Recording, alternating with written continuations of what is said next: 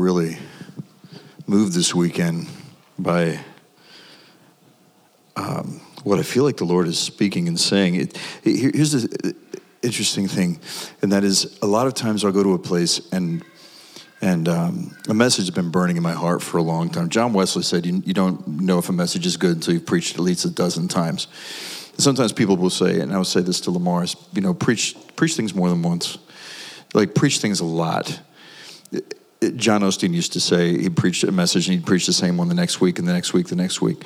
And people would go, Why aren't you going to like preach something else? And he goes, I'm going to keep doing this until you start living it. And when you start living this message, then I'll move on to something else. It's almost like we put something out there.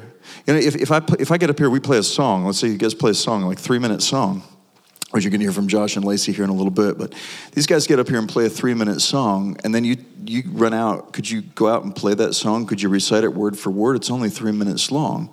And we get up sometimes when we talk about ideas and concepts about God and and, and bring out some wisdom, maybe hopefully some wisdom and revelation, you know, and we'll talk for half an hour to an hour, and then we expect you to be able to remember it. And it's, it's hard to do. So uh, it, it's I, I, like to repeat messages because every time I preach, I preach to myself. And usually, about the 10th time that I've preached it, I start to understand what I'm saying.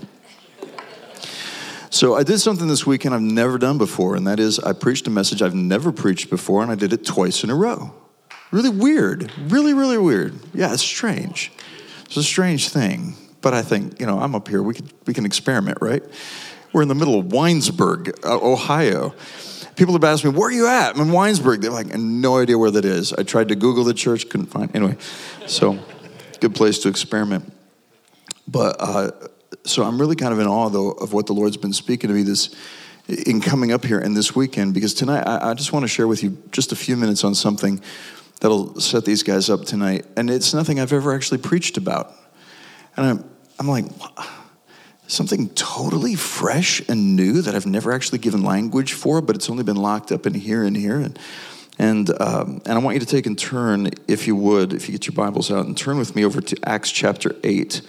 And I want to talk about again. This is a story I've never actually preached out of before. I've been very fascinated lately with how God speaks to us, divine guidance. A lot of times, I think one of the things that we we really, really have an interest in as people is is how to hear from God and then what it looks like to respond to the voice of the Lord. What does it look like when, when the Lord speaks a word to us or gives us a nudge? How, how does He speak? Well, in, in Psalm 32, actually, He says, I will guide you in the way you should go. And then He contrasts two different kinds of guidance, uh, ways He guides. One of the ways He says is, I will guide you with my eye. And then he goes on to say, Don't be like a horse that has to be guided by a bit and bridle. I would prefer, quite honestly, the bit and the bridle method because then I would have no question about it at all. See, the problem with guidance by eye is it's so subtle. You say, I don't understand. What do you mean guidance by eye? Do you have a mom have you ever been at dinner? Remember when you were a kid and you like acted up at dinner? She didn't have to say a word. All she had to do was give you a look. Some of you right now are picturing that look. I'm sorry, I'd see the, the terror just struck into your heart. I, I get it too. I mean, my mom, all she had to do is just look at me like, she had this look. She said so much without saying a word at all. So when I see God say, I will guide you with my eye, I get it but it's subtle and it requires a level of intimacy to know his heart. It actually requires me to focus on his face. All right, so there's a subtlety to the guidance of God. And this guy named Philip in Acts chapter 8, he's kind of become an expert in this. We don't know a whole lot about Philip, by the way. He's one of my heroes in the scripture. And I wish we could see more of his life because he's really amazing. Early in Acts chapter 8, there's only three stories we have about Philip. In one instance, he solves a problem with food. In another instance, he goes into a town and he starts preaching the gospel, and then mighty miracles just start busting out, and tons of people believe. Including this local guy who was like a well known uh, sorcerer, magician. And he ends up traveling with Philip for a time and follows him around. Philip has an incredible ministry, but it seems like Philip's entire life is culminating in one moment. It wasn't all about him impacting this entire region. That, that only gets a small mention in the scriptures. The biggest story about Philip is a single moment that actually created a movement. And I want you to read with me over here in, in Acts chapter 8. Uh, in verse 26 is where we're going to pick this up. I'm going to read quite a bit of scripture and then I want to talk to you just a little bit about it. It says, An angel of the Lord spoke to Philip, saying, Get up and go south to the road that descends from Jerusalem to Gaza. It's a desert road. And he got up and went. And there was an Ethiopian eunuch, a court official of Candace, queen of the Ethiopians, who was in charge of all of her treasure, who had come to Jerusalem to worship. And he was returning and sitting in his chariot and was reading the prophet Isaiah. Then the Spirit said to Philip, Go up and, join this chariot. Then Philip ran and heard him reading Isaiah the prophet. And he said, Do you understand what you're reading? And he says, Well, how can I unless somebody guides me? He invited Philip to come and sit with him. Now, the passage which he was reading was He was led as a sheep to the slaughter, and as a lamb before his shears is silent, so he opened not his mouth. In humiliation, his judgment was taken away, and who will declare or relate his generation? From his life, his life was removed from the earth. The eunuch answered Philip and said, Please tell me, of whom does the prophet say this? Of himself or someone else? Then Philip opened his mouth. And beginning from the scripture, this scripture, he preached Jesus to him. And as they went along the road, they came to some water, and the eunuch said, Look, water, what prevents me from being baptized? Philip said, If you believe with all your heart, you may. And he answered and said, I believe that Jesus Christ is the Son of God. An answer I pray that every one of you can say from your heart. And if you haven't, tonight would be a good night to do that. Uh, and he ordered the chariot to stop, and they both went down into the water, Philip as well as the eunuch, and he baptized him. When they came up out of the water, the Spirit of the Lord snatched Philip away, and the eunuch no longer saw him and went on his way rejoicing. I, I like that. It's you, you imagine the guy's like comes up out of the water, and the guy who's just baptized you is gone. That's exactly what happens. And Philip suddenly finds himself a couple of zip codes over, which is so cool when you stop and think about that. Uh, let me just kind of go through this story with you. The first thing in verse 26 is Philip gets guided by an angel of the Lord. I think all of us would like that. That'd be nice. That's the bit and bridle method. An angel comes to you and says, Hey, go do this. I've had a handful of angelic encounters in my life, very, very small amount. And, and here's what I've discovered about angels. First off, they're real. But second, you need to know they're a little bit awkward. They're like socially awkward. It's almost like the orientation system for how to deal with humans in heaven is somewhat lacking. Because all of my interactions with angels have been like, they're weird. They're just, they're just kind of strange. They just stare at you. Sometimes they'll say stuff that you just freaks you out. I mean, things like that. And, and here's the crazy part a lot of times they look just like regular people.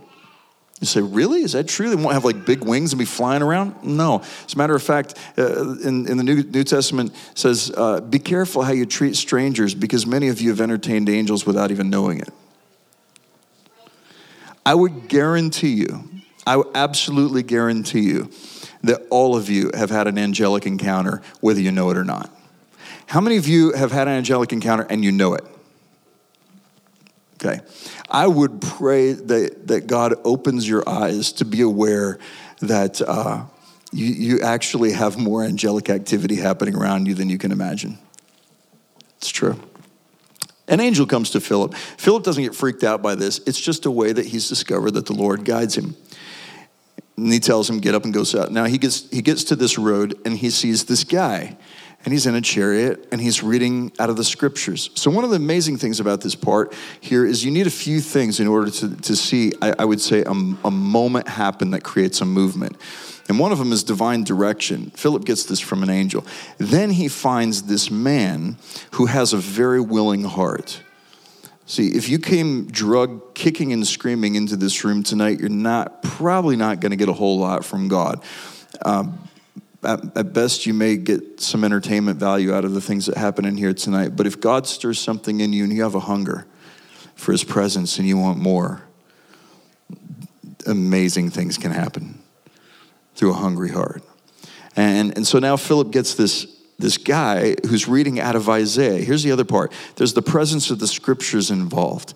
Uh, I, I love, love, love, love this book. I have, I have grown to be so dependent upon this book that this book does not confine God, it reveals Him. It, it, it, unveils him, and God is bigger than the book. He won't violate the book, but he is bigger than the book. And just when you think you've seen the end of what God can do in the book, he'll violate all the lists to do something completely unexpected that just blows your mind. Um, the scriptures, the presence of the scriptures is there. He's reading out of Isaiah. But here's the verse I want to just camp on for a second. Verse 29. The Spirit said to Philip, Go up and join this chariot. Okay, now when it says the Spirit said to Philip, it's not an angel. We've already had that here. It's not an angel present here. It's not a person that gives Philip a word. This is the Spirit talking to Philip. And I would say this is probably the primary way that God actually wants to speak to us. And I would call it, I would simply call it the inner voice. I think over the course of time, as you grow in your faith, most people that I know who've been mature Christians for a long period of time have come to the place where they have this realization that there is an inner voice prompting them. And they realize it's not just me. It's just, just this inner voice, and it's super slight. I tell you, like this morning, I, I was, and last night and this morning, I felt so strongly led to talk on this thing of generational grace. And there was a, a, couple here this, this morning that doesn't attend here normally. Um, and I haven't seen this lady in a long, long time. She comes to some meetings that we've done all the way down in Columbus and various things. And, uh, but I recognized her, and she came up afterwards this morning and just, just tears everywhere. And she said, I had, um, she goes, I've never actually given words to this. She goes, but I had an incident happen this week, and I didn't realize the importance of it until this morning, this generational grace thing that you talked about and released. She goes, I suffered like horrible abuse, sexual abuse, she goes, growing up from my stepfather. And she goes, it was in a particular house. And she goes, that house, every time I go into it, that house would just, just trigger all kinds of stuff. And then she says, uh, he passed away and he was a very wealthy man. So he left money to, to actually do something with the house. And since it fell to me to do something with it, she says, We wanted to sell this house. And she says, So I went in and, and I, I basically started doing a house renovation. She said, We finished this last Wednesday. And she goes, And I walked through the house, and she said, And I felt the Lord saying, Pay really close attention. I'm going to reveal something to you. And she says, And I got it this morning. She says, That house has always been a source of pain for me.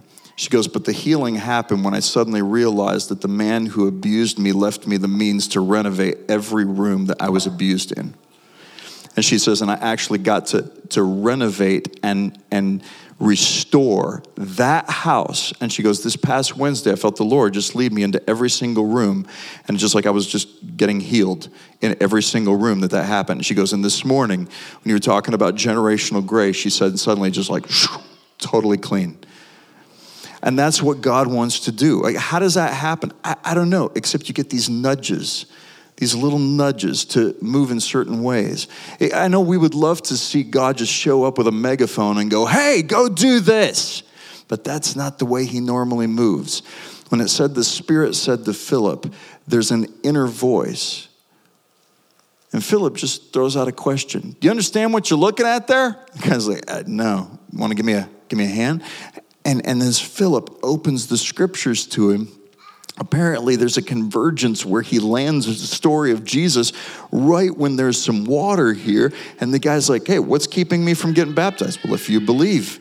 And he gets out and baptizes him, and, and the guy comes up out of the water, and Philip's suddenly gone.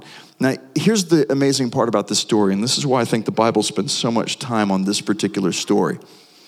What happened to this Ethiopian when he left in this moment? Well, if you go to Ethiopia today and you go to the Coptic church and you ask them, hey, who started this?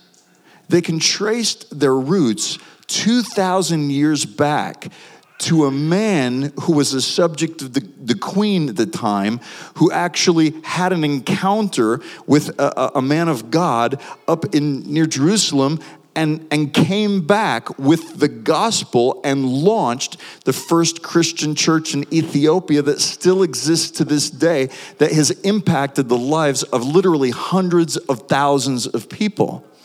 What happened?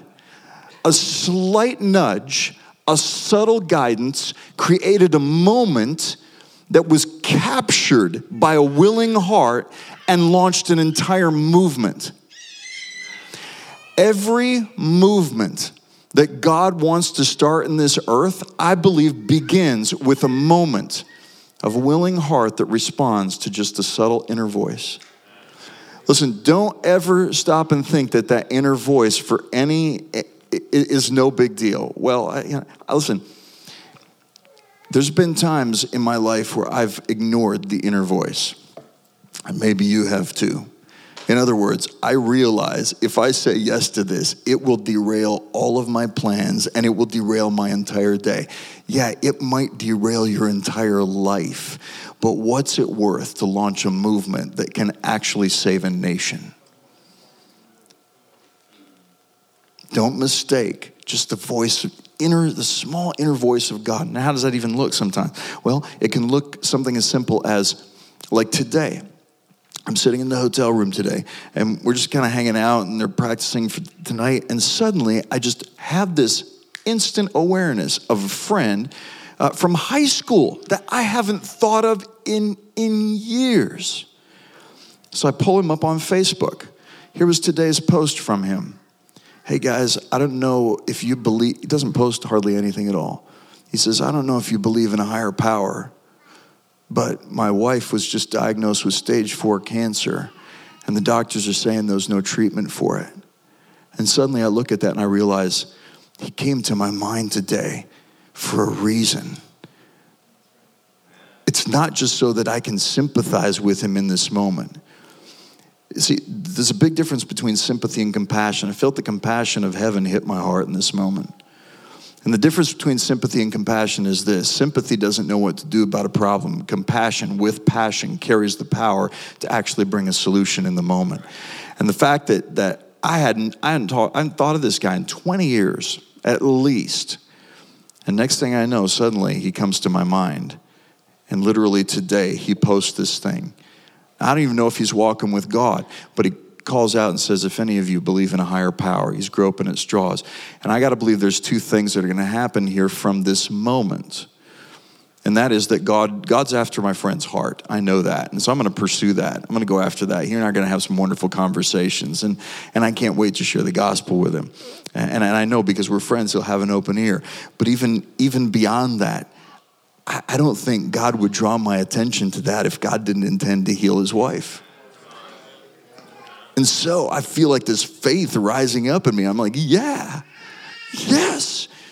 When you get these inner nudges to reach out to somebody, you think about a name you haven't thought of in a long time, and you're like, man, I just got to reach out to them and see what's going on. There's a reason for that. There's a reason for that. My dad knew a man years ago, his name was George Otis. George Otis Sr. is an incredible guy. And George Otis worked for a man named Bill Lear. He was the inventor of the Learjet. And uh, uh, George Otis actually was int- introduced my parents to the, the Holy Spirit, and kind of a cool family story. But uh, George, uh, George was an amazing man of God. And he had actually built a radio station on the border between Israel and Lebanon. The Lebanese kept blowing it up, and he kept rebuilding it all over and over again. The guy was like fearless, incredible guy. So he works for this guy named Bill Lear. And Bill was a cantankerous guy. And he just routinely fired people for whatever reason. And he one day he fires, fires George, and George is one of his executives. But George just loved Bill, and so he didn't think too much about it. Two years after the firing, suddenly George is like he's brushing his teeth one day, and uh, he says he feels this inner voice say, "Hey, call Bill Lear." So he picks up the phone and he goes to call Bill. Now, at the time, there's no cell phones, and Bill's got like eight houses, and he didn't know which one he was in. He only had a couple of numbers. And the first one he picks up, a guy answers the phone. He says, This is George Otis. Is Bill there? And he goes, Oh, yeah. Wow, George, haven't heard from you in a long time. Bill would probably want to hear from you. I'll put you in touch with him. And so he rings Bill, and Bill is in his office in his home. And, and Bill answers the phone and says, George? George says, Yeah. Why are you calling me? He goes, uh, I was just standing here brushing my teeth, and I, strange Bill, but I felt God speak to me to call you. And Bill Lear says to George Otis, goes, Do you know what I was just doing? And George says, How can I, Bill? He says, I was sitting here with a revolver to my head. He goes, I've attained everything I could ever attain in life. I got all the wealth I would ever want. I don't have anything left to prove, and I'm miserable. And I just wanted to end everything. And he goes, and then the phone rings. And I thought, well, before I pull this trigger, I'll answer this one last call.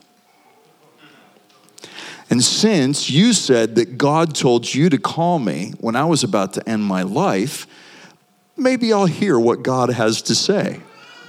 And on the phone, George led Bill Lear to Christ. And that, two years later, Bill passed away.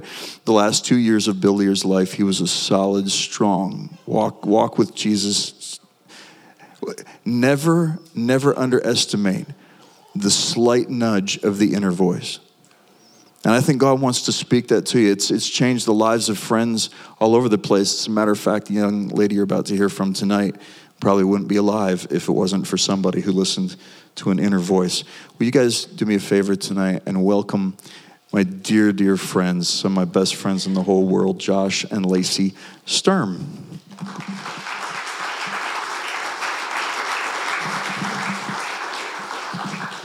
Oh, thanks.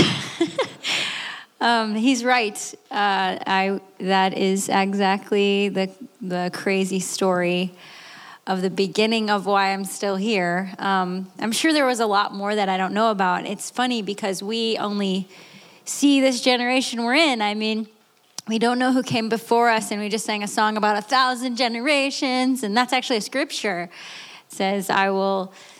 He says, I will visit the sins upon the third and fourth generation of those who hate me, and then I will bless to a thousand generations of those who love me.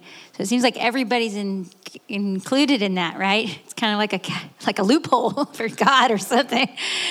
So um, I just think that's crazy. His generosity, and um, it's like it reminds me of. I mean, I have three boys. Um, they're nine, seven, and two. And um, I don't know how many times I like really want to do something nice for them, and I'm just like, can you just change your attitude? like, because I really want to do this fun thing with you. And you can do it if you just turn your heart around. And I'm like, all looking for all kinds of ways to get them, you know, to come along. And they just don't believe me or something and they miss it or whatever. So I literally am way too open with my kids. I'm like, listen, if I let you do this thing I want you to do while you're being this way, I'm going to be a bad mom, but I really want you to do this thing. It's so fun. anyway, so um, it's funny uh, how God is, He gives us children and then teaches us how He is with us. Um, if you want to know your, the greatest, you know, discipleship program is probably having children and realizing they're teaching you about yourself the time. Um, it's a humiliating if you process that's so liberating in the end if you really learn from it. that's not what I was going to talk about, but um, I'm trying to quit talking too much. But here I am with a microphone and my okay, so um, the thing is, Bill's talked about a lot, a lot these past, since yesterday and this morning, and it's hit on. I mean, how many people have heard him since last night? Or maybe here every time he spoke? How many of you? And it just seems like he, the Lord, obviously, you want to hear people that the Lord is speaking through because it's like, I was just thinking that. I was just asking that question. Or so and so just told me that. Or I just read that scripture. I know, that whole thing that, the sacred echo of knowing that voice is confirmed. Oh my gosh, this is God. Um, and we kind of chase that around sometimes, right? That's what we're doing, right? Um, that's why we're here. That's why I'm here, kind of, actually. I don't. Sometimes I don't even know why I'm here.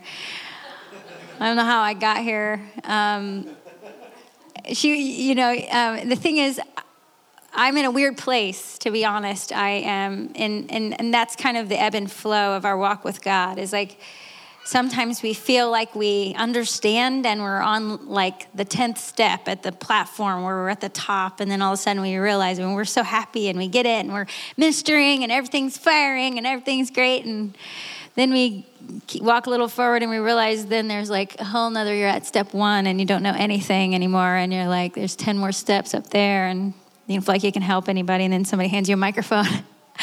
You're like i guess i I'm going to say yes to you, Jesus. Um, so that's where I feel like I am today. Um, so what Bill was talking about for me personally is that um, just my the story that God wrote into my life. he's got this choose your own adventure style of writing. I think um, he's got all kinds of plans, right? And there's all kinds of futures, which I think we miss that too.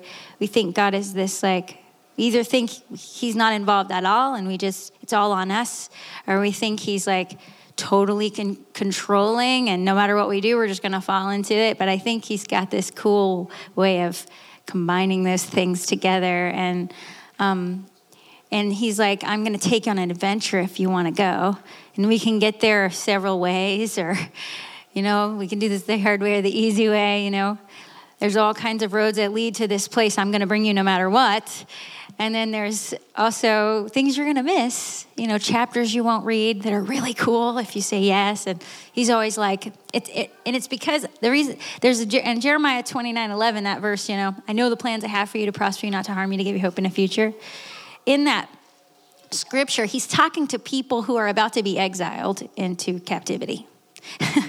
he, he has told them several times, y'all need to turn around. There's a bad things going to happen if you don't turn around. You'll need to quit doing what you're doing.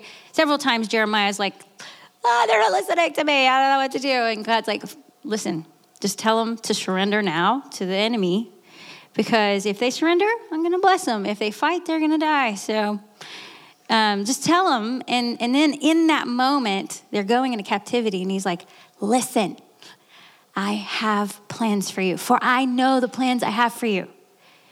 They're to prosper you, not to harm you, to give you hope and a future. It's like he's constantly going, You want to say yes now? Anytime you can say, Yes, I have a plan for this. No matter where you are, no matter how bad you've messed up, no matter if it seems like it's never to turn around, there's no hope left just turn to me right now. Is there breath in your lungs? Just say yes right now with that little breath. Just say yes. Just say yes. I have a plan for this. Let's do this this time. I can make this so awesome. He's like that splatter paint. I can turn this mess into a masterpiece, you know, like, well, I can turn that into a really cool ocean and this is a sunrise and but it looks like a splatter paint of chaos. And there's nothing he can do with my life. And he's like, okay, how about you just take that to me and listen? I'm telling you, just let just say yes to me. I can make it all I can make it all something.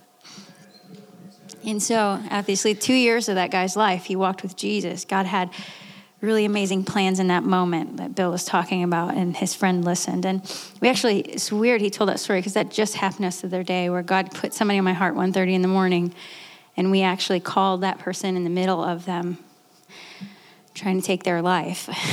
And my husband and I'm, the whole time I'm going, I'm going to call this guy at 1.30 in the morning. My husband's really, I was like, how does that, you know, it was just awkward. you know, I'm like, but I couldn't get away from it. And so I did. And, and Josh and I talked to that person to seven in the morning and led him to Christ. And they, they're still here.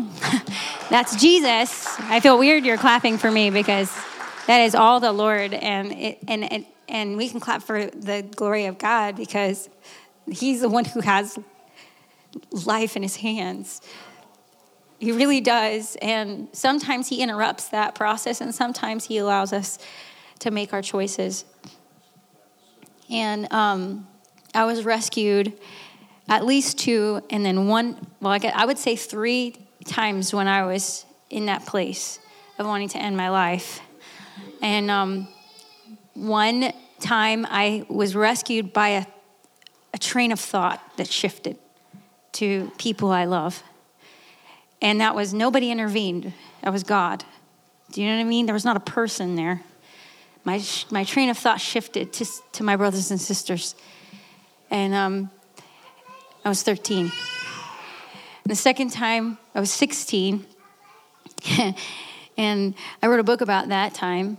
actually, I, that moment thir- at 13 was in there in that book as well. Um, but, and that's kind of a long story. And somebody stopped me at the door of a church following an inner voice um, because I was going to go leave and take my life at 16. And then when I later on in my 20s, after I was a Christian, I knew Jesus, and I had fallen into this decept, deceived place um, where I thought that I was following God into a, an affair.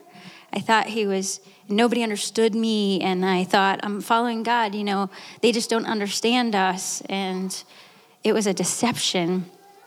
I was deceived. That's why the scriptures are so important. They will correct us every time. And actually, the scriptures are what discipled me more than anything else. The scriptures are so important. We can't, you know, we need this Holy Spirit and the scriptures together. The letter, the Bible says of itself, the letter kills, but the spirit gives life. But again, the spirit without the scripture, I'm going to testify um, if you think you're following the Spirit, but you don't know the Scripture, it, you, it, actually we can end up following our feelings and following. You can't test the Spirit without that Scripture to tell you. Actually, that's not God. Lace and people can come into our lives, and if you're a really tenacious person like me, who can talk yourself in and out of whatever, then no matter who comes in your life, how well-meaning, you can tell them why they're wrong so that was the the third time, and I was closer that third time um, than in the other other two. And somebody actually showed up at a hotel room where I was at the time, and and um, spoke truth to me. And um, and it was so much truth, but I wouldn't have listened if I didn't feel understood. I think a lot of times people start speaking truth without the person that they're speaking to even feeling heard or seen or understood at all. But once the person explained their own story and that they understood where I was coming from, and they weren't saying I was wrong, they were just saying, hey, listen, XYZ happened to me. It was exactly what I was going through. And now I could hear. And then he's saying, and I thought this. It was everything I thought. Oh, cool. You know what I mean? You know what's going on? And then all of a sudden he's like, and I was deceived. I felt understood so I could hear now. Um, and he said, Do you see how when you talk to this person, confusion comes? Do you see how the light, there was light and peace in the room, and now this darkness has come back and you're back in this place? And he was teaching me to discern the spirit in, in, in a conversation to discern when the spirit's on something and when it's lifting and when you know i'm and so it was so in that moment i you know i came out of that deceived place and just clung to the scriptures and thought i'm not going to listen to the spirit anymore because i don't know. I'm just to if it's not in the bible i don't. And little by little as i just just devoured the word and locked myself away and um, I started to hear scriptures come up in my brain. God started speaking to me in scriptures like, I think that's God, that's the scripture. And then I start to follow the scriptures. And little by little, I followed not just the scripture, but also the spirit and scriptures together. And that's the most important thing ever. Um, so I'm, I'm, I, I recently went through a season where I was praying about, there was, there was somebody who was in charge of a, um, she's actually part of a suicide prevention movement. Her father had ended his life, and and she started this movement. And all these kids that are, you don't even does does anybody know what I do for a living? Does anybody know? Nobody. Wow. One person. Okay. Um, well, I'm a musician. Um, I, I sang in a band called Flyleaf for 10 years. I was a rock singer. I toured with all kinds of bands that I grew up listening to and um, went on this adventure with God after those, those things happened. And um, I guess I should tell you that story first, and that probably will be all I'll be able to get through because it's kind of long. Um, but when I was younger, when I was growing up, my mom, she was a single mom with six kids at one point. She had there were six of us and we were in we were struggling financially and she'd always say, you know, um, God's going to take care of us. And I would watch God take care of us. Our car would break down on the side of the road. We'd have nowhere to go, and somebody would pull over, and probably one of those angelic encounters many times for us on the road. Um, somebody would show up with food. We wouldn't have anywhere to go um, to sleep because we wouldn't have rent or we'd get kicked out or evicted. And somebody would open their house to us. I watched God, and my mom would say that. And then when I was um, 10 years old, my aunt, who was a teen mom at the time, came to live with us, and her little boy, Kelton, was raised alongside my little brother. They were the same age, they were like brothers. And by the time he turned three, she married a man and moved out of our house and went um, to Houston. And that was a couple hours from us. And while they were in Houston, that man that she married beat my cousin to death. And I thought, I thought God was supposed to take care of us, you know. Um, he was only three years old. You know, I thought, how could God not rescue him? I know, I mean, he's supposed to take care of us. And I became an unbeliever at 10 years old. And I began to also decided that I was going to stay sad for my cousin because I felt like it was loyalty to his death. I felt like it was wrong for people to be happy in a world where bad things happen like that. Either you're naive or you're messed up because either you don't know bad things happen or you do and you're still happy and that's kind of screwed up. Like, what's wrong with you? And, um, and so I hated Christians. I hated people when they talked about God. Um, I would always try to convince people it was a fairy tale because I thought it was liberating. And um, and if somebody told me something was a sin, I would go do it because they're not going to control me. That's just controlling. And but the truth is actually what's so amazing about God is that He actually gives us freedom. Not control. He's not controlling the way people can be, and the way sin can be. He's actually gives us freedom and says, um, "Listen, this is life and this is death. So choose life, and you'll live." And what I didn't realize is every time I chose sin, it was like my soul would die a little more and a little more, and I'll feel more and more dead inside. And um, I've heard somebody say, Bill Johnson, I think, says, sin is to the soul what sickness is to the body. Um, and I could totally, I mean, I was dying. And so, of course, you'd have to do more to get over that thing that, you know, feels so gross and empty. And it's not a cultural thing. Like people say, oh, it's cultural, you know, they're putting this guilt on you and you have to work so hard to get over that guilt and, you know, because it's not real, you know, you're free. it's not. It's actually because we're made in the image of God and that's not what we're made for. Sin is actually missing the mark of love. That's all it is. And when we repent, it's not feeling crappy about it. Repent is change your way you think and go towards the mark of love. It's actually an active thing. It's not like, oh, I feel crappy. Oh, I feel I'm now I'm, I'm repentant. No. It's like, oh, that's not the way I'm supposed to be going. This is the way I'm supposed to be going. And so what happened was I had the, I, eventually I didn't want to wake up anymore. I was so dead inside. I felt so dead, and I just wanted to be done and was tired. It exhausts your soul to live in sin all the time and constantly justifying yourself. And I and I and I didn't want to wake up anymore, so I I planned to end my life. And on that day, I had been kicked out of my mom's house. I was living with my grandmother in Mississippi, and I came home from school early, um, and my grandma was home. She wasn't supposed to be home. She was supposed to be at the hospital with my grandpa, who had had a heart attack earlier that week. And I was in the hospital for that. And she was messing up my plan already. I am walking in the door, and she's like, she, she's like, What are you doing? What's wrong with you? Something's wrong with you. Are you skipping school? You're supposed to be at school. What are you doing? And then she's like, You're going to church. That's your punishment for skipping school. So, like, Wednesday night, who goes to church on Wednesday? I don't know. But we Wednesday night apparently they were having church and she's like, We're gonna go and I was like, I'm not going to church. I don't I don't and I finally told her how I really felt because I was like, I don't care what you think anymore. I'm, I'm ready to end my life, right? So it's like, I'm not going to church. People are fake, blah, blah. And my grandma, she's just like, Excuse me? Um, you're in my house. She, she's a strong Southern grandma. I don't know if Pennsylvania people know about that, but she's like, she will knock you across the room. No, she, well, she will.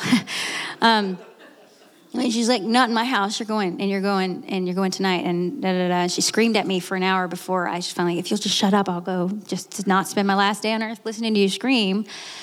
And I and I just I consented. And so she took me. I sat in the back of the room, as far away from everybody as I could. Hated everybody in the room. Hated the preacher more than anyone. And he begins to speak about everything going on in my brain, like he's reading my mind. And I'm really freaked out by that. And he says, he starts talking about all the things that I'm so empty over and all the things that had gone on in my family. I don't even know. I mean, he's just talking about random families and just spelling out my life. And uh, it's funny. I've told this story a thousand times. I'm, how old am I? 39. I'm 39 years old. That was when I was 16, and it still is amazing that I'm that I'm made it past that day. So much has happened since then. I had no vision for my future, and God had plans. You know, it's, you know, He was talking about everything going on in my head, and I was like, the devil, of course.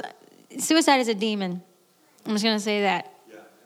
Depression is a demon, and, and, and, and, and it wants to kill you. The devil comes to kill, steal, and destroy.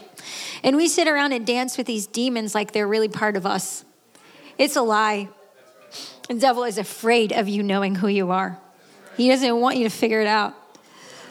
And I know that now. But then I thought, oh, this is just me. This is who I am. And I thought I was being loyal to being sad for my brother. I taught myself how to be depressed. If I caught myself being happy, I would say, No, you're supposed to be sad for your cousins. You know, this place is messed up. You can't be one of those happy people that acts like nothing bad happens. And anytime something sad happened, I would write it down in my journal. Anytime somebody said something mean to me, I would write it down in my journal. I would just take a list of all the bad things and tally them up. That's how you, I taught myself to be sad. It's actually exactly the opposite of what God says to do. He says, Think on things that are lovely and pure and worthy. Who knows that scripture? Some preachers say it. I don't know. Think on things. Yeah. What is it? Philippians. Philippians 4 8. Thanks, Bill. Um, so it's exactly what God tells you to do with your mind. That's what our meditation process is meant to do. It's meant to make us like, um, to feed us. It's actually chewing. It's called like eat the word of God. It's daily bread, you know? And what I was doing was I was chewing on lies all the time. And I was consuming this. Even when it came by, I was like, oh, I'm going to catch that and chew on that hateful thing. So I cried myself to sleep every night. And that's how I went to sleep. I didn't feel right unless I did. And so um, at that moment when I when I when he was started talking about all these things, I was like, this is the demon started going, You've got to get out of this place. It's weird. Get out of here, get out of here, get out of here, get out of here. I was like, I gotta get out of here. My grandma had parked her van right in front of the church doors and was not didn't even come in. She's just standing there just in case so I don't sneak out. I totally would have. And so I'm like waiting for the service to be over, and the demons are like, get out of here. And I'm like, where am I supposed to go? I don't know how to go anywhere. And I'm thinking, I'm stuck here, and I hate everything and everybody, and this is freaking me out. And then all of a sudden, the preacher stops and he says, Brother Edgar, I'm going to say his name, Brother Edgar, because I never say his name. Um, actually, Jack Taylor and him knew each other, which I didn't even know that. He would come to Pass Road Baptist Church in Gulfport, Mississippi. I know, and I, somehow I know Bill, and Bill knows Jack. I don't know. Um, so, so he, Brother Edgar starts saying, he stops what he's saying. Here's the Holy Spirit change, and he just stops, and it's real quiet in the room, and he says, "There's a suicidal spirit in the room." And he says, Please come up here and let us pray for you. God has a plan for your life and he doesn't want you to die tonight. And I was like, No way. I'm not going up there in all these Christians and like, there ain't no way I'm getting out of my seat. And so he stands up there and looks like a fool. Okay? So when God actually speaks to some to you and you actually do it, do not worry about the results. Okay? Worry about you saying yes to God. okay? My pride would not let me go up there. And also, pride will steal your miracle if you let it. So it's not, you know, like, what am I even proud of? I'm about to go die, but I can't go up in front of all these Christians, right? Pride will steal your miracle. Don't let it happen. It's not worth it. I just, the whole time we were worshiping, I kept praying, Lord, take away the stage. Take away the stage because when we worship, it's you and Jesus, you know, and so many times it's the hardest thing for people in this generation to get the eyes off of them even when they're by themselves. I remember thinking in tweets when I started doing using Twitter the first time. I was like, oh my God, my mind is thinking in tweets.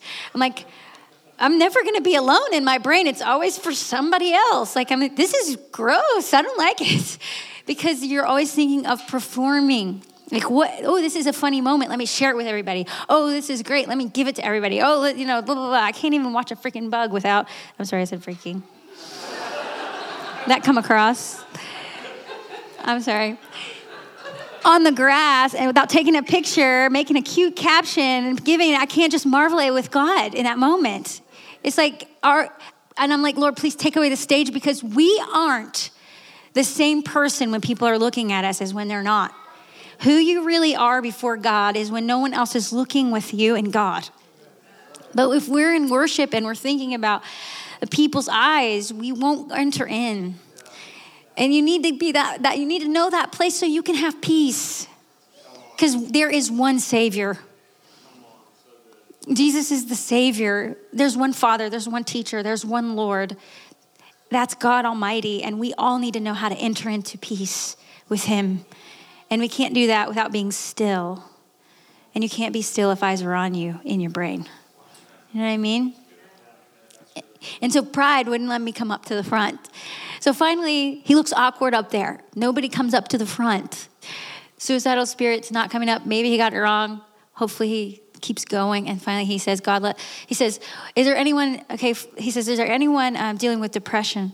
You know, he's in heaven right now. He doesn't, he knows now, but I never got to tell him, thank you for this. Um, and so some people came up dealing with depression. They prayed for them.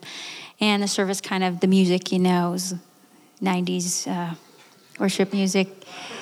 Really amazing music, actually. It, like saved my life, I think, in the end. But I was like, okay, I think I think I can go. So I get up to go to the back door, and a man stops me there, a white-headed deacon, Brother Dick Partridge. I'm gonna say his name. I never say his name. I call him Poppy now. We talk on the phone or we text, and we still are in relationship. Um, he stopped me at the door, and he said, "The Lord wants me to speak to you."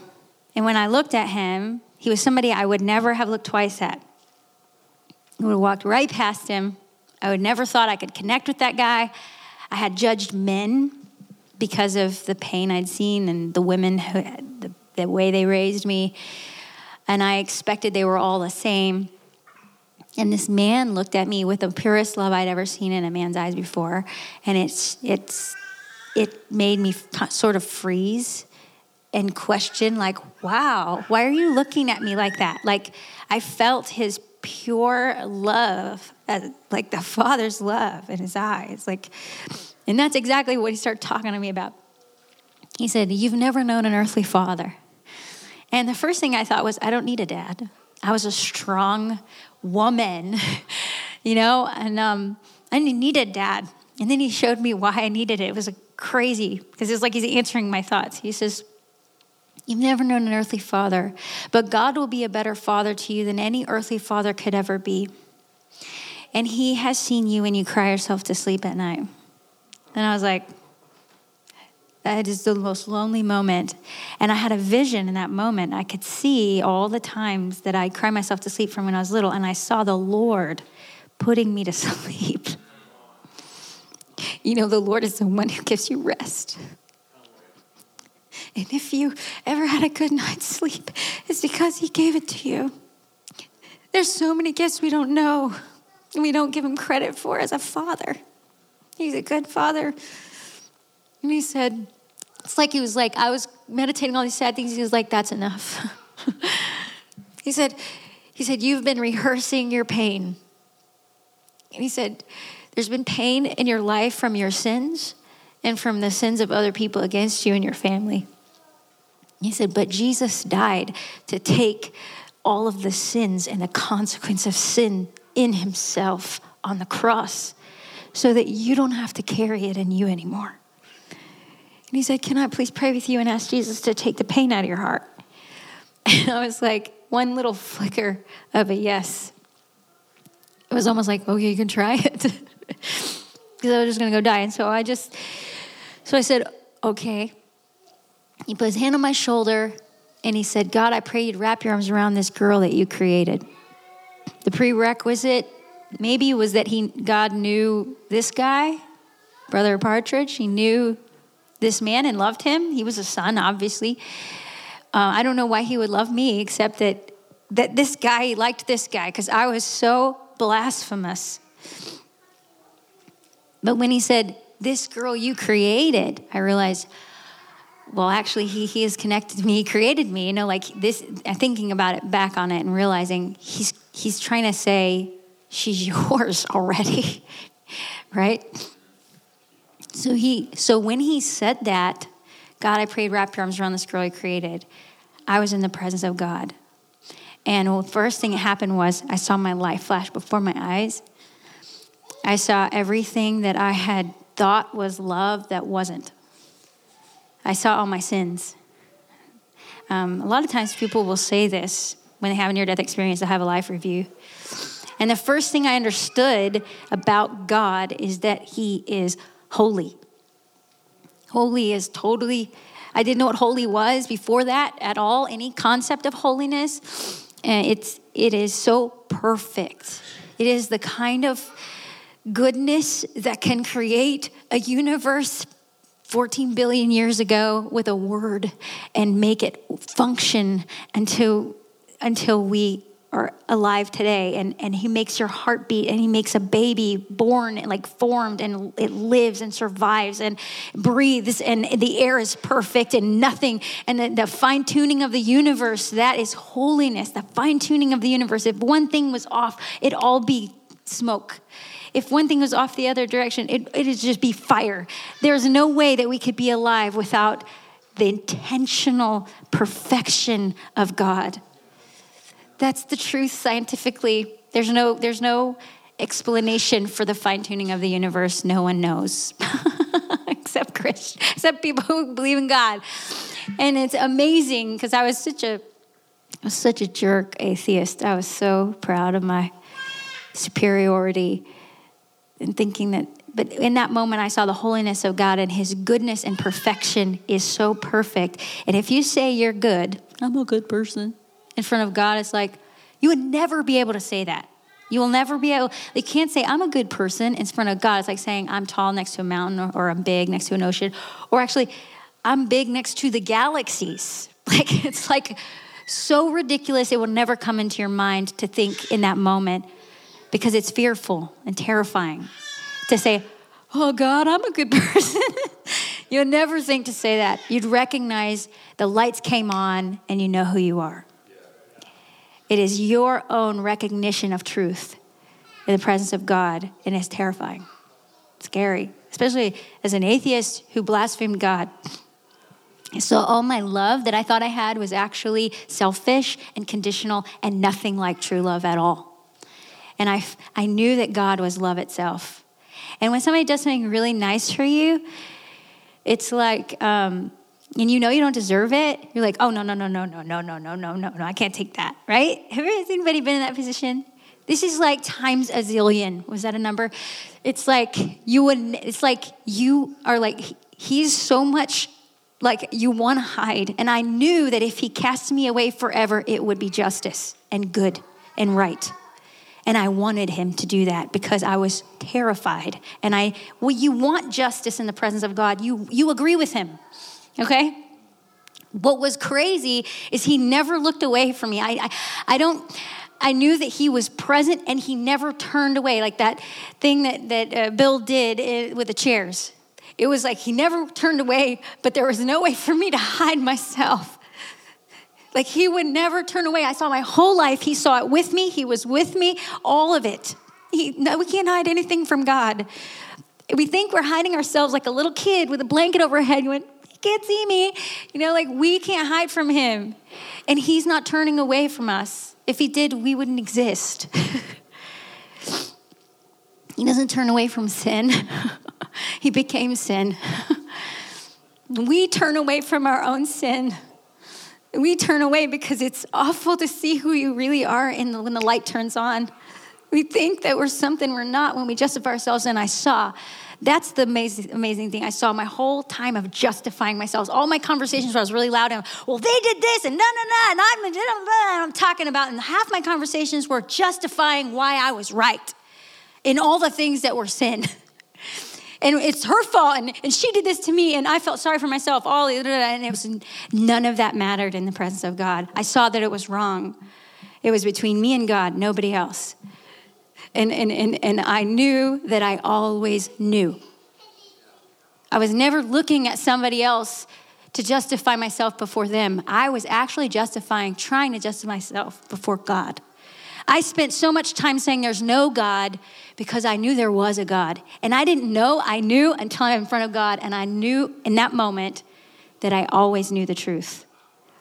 Do, do, is, is that, does that make sense what I'm saying? It's really hard to understand if you're not there, but it's real. And when you meet God, there is no excuses for anything.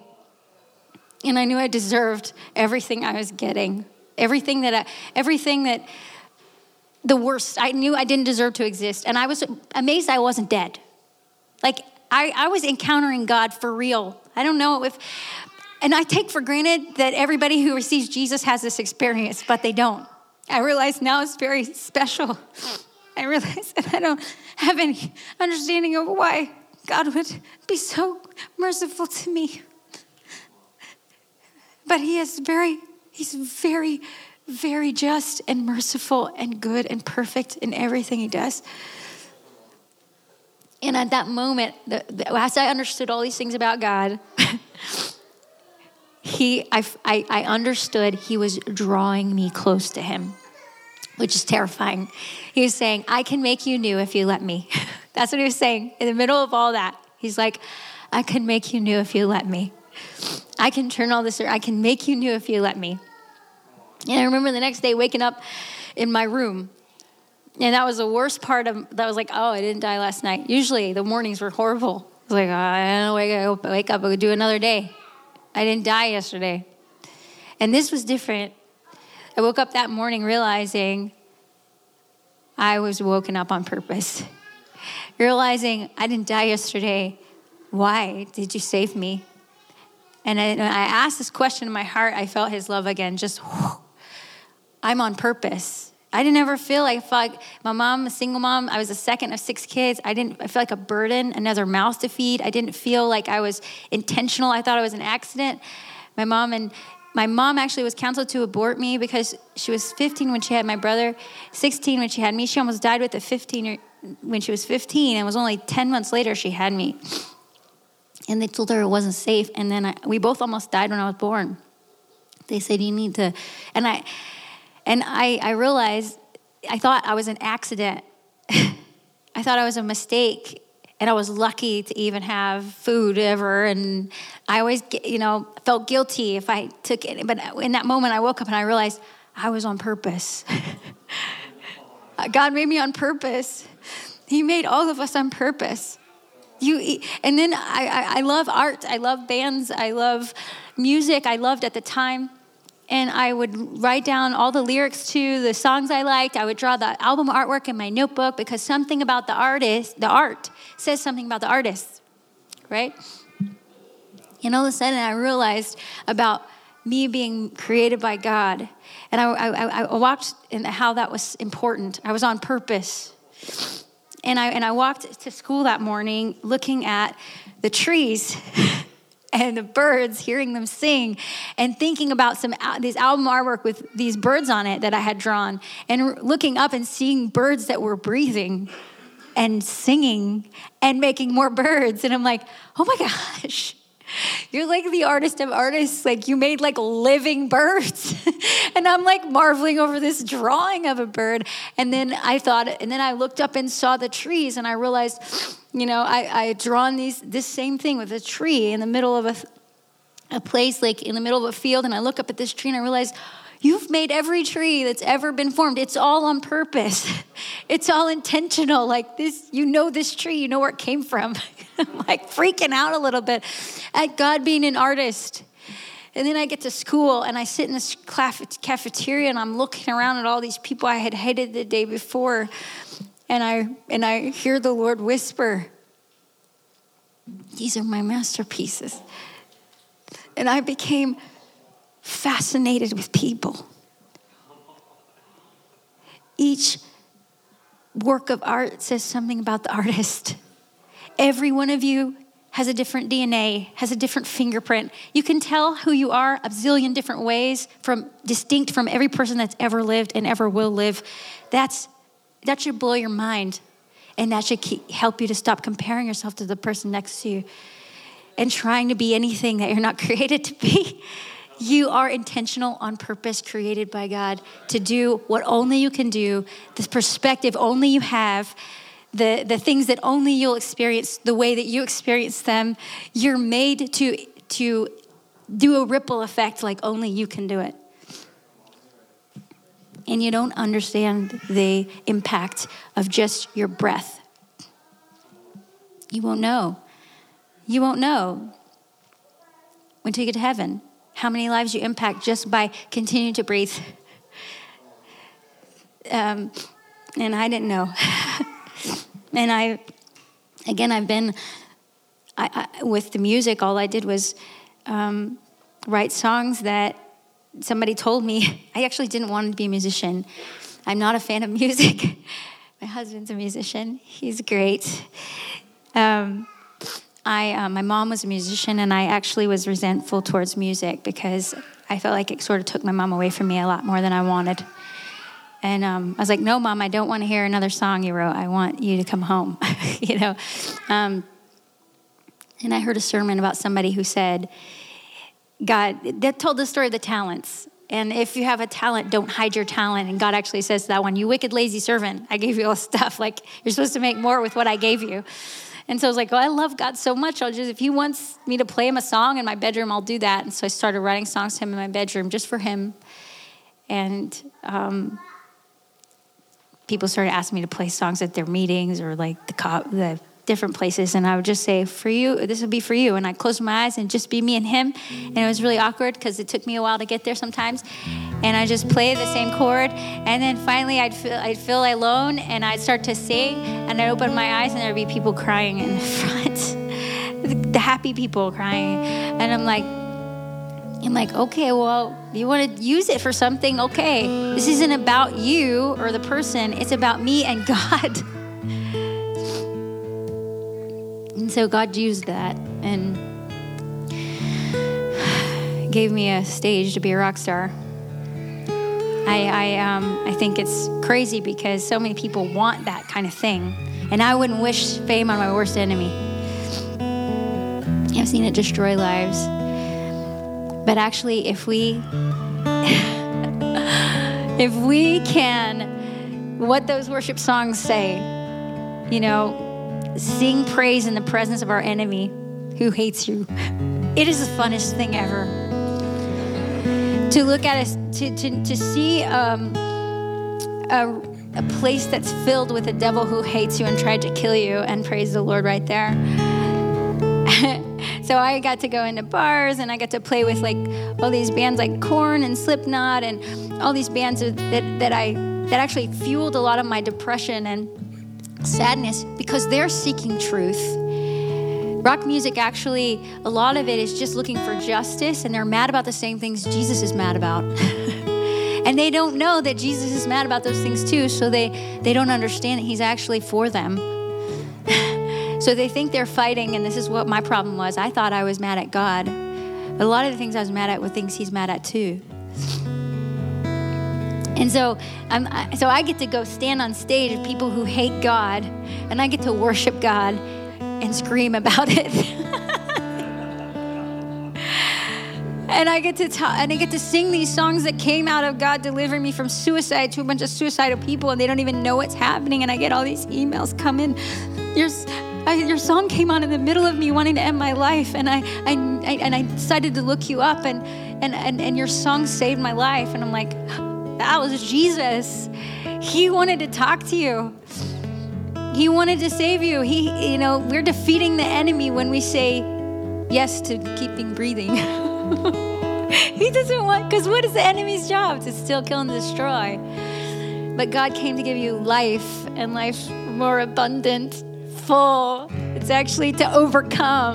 Our job is to like be in the presence of the enemy and eat our meal, drink, you know, drink the blood and eat the flesh of Jesus Christ and what he's done for us. He's done, he's he shed his blood for you to be totally totally forgiven, totally free, and totally have a reset and a start over and a clean slate and to be new.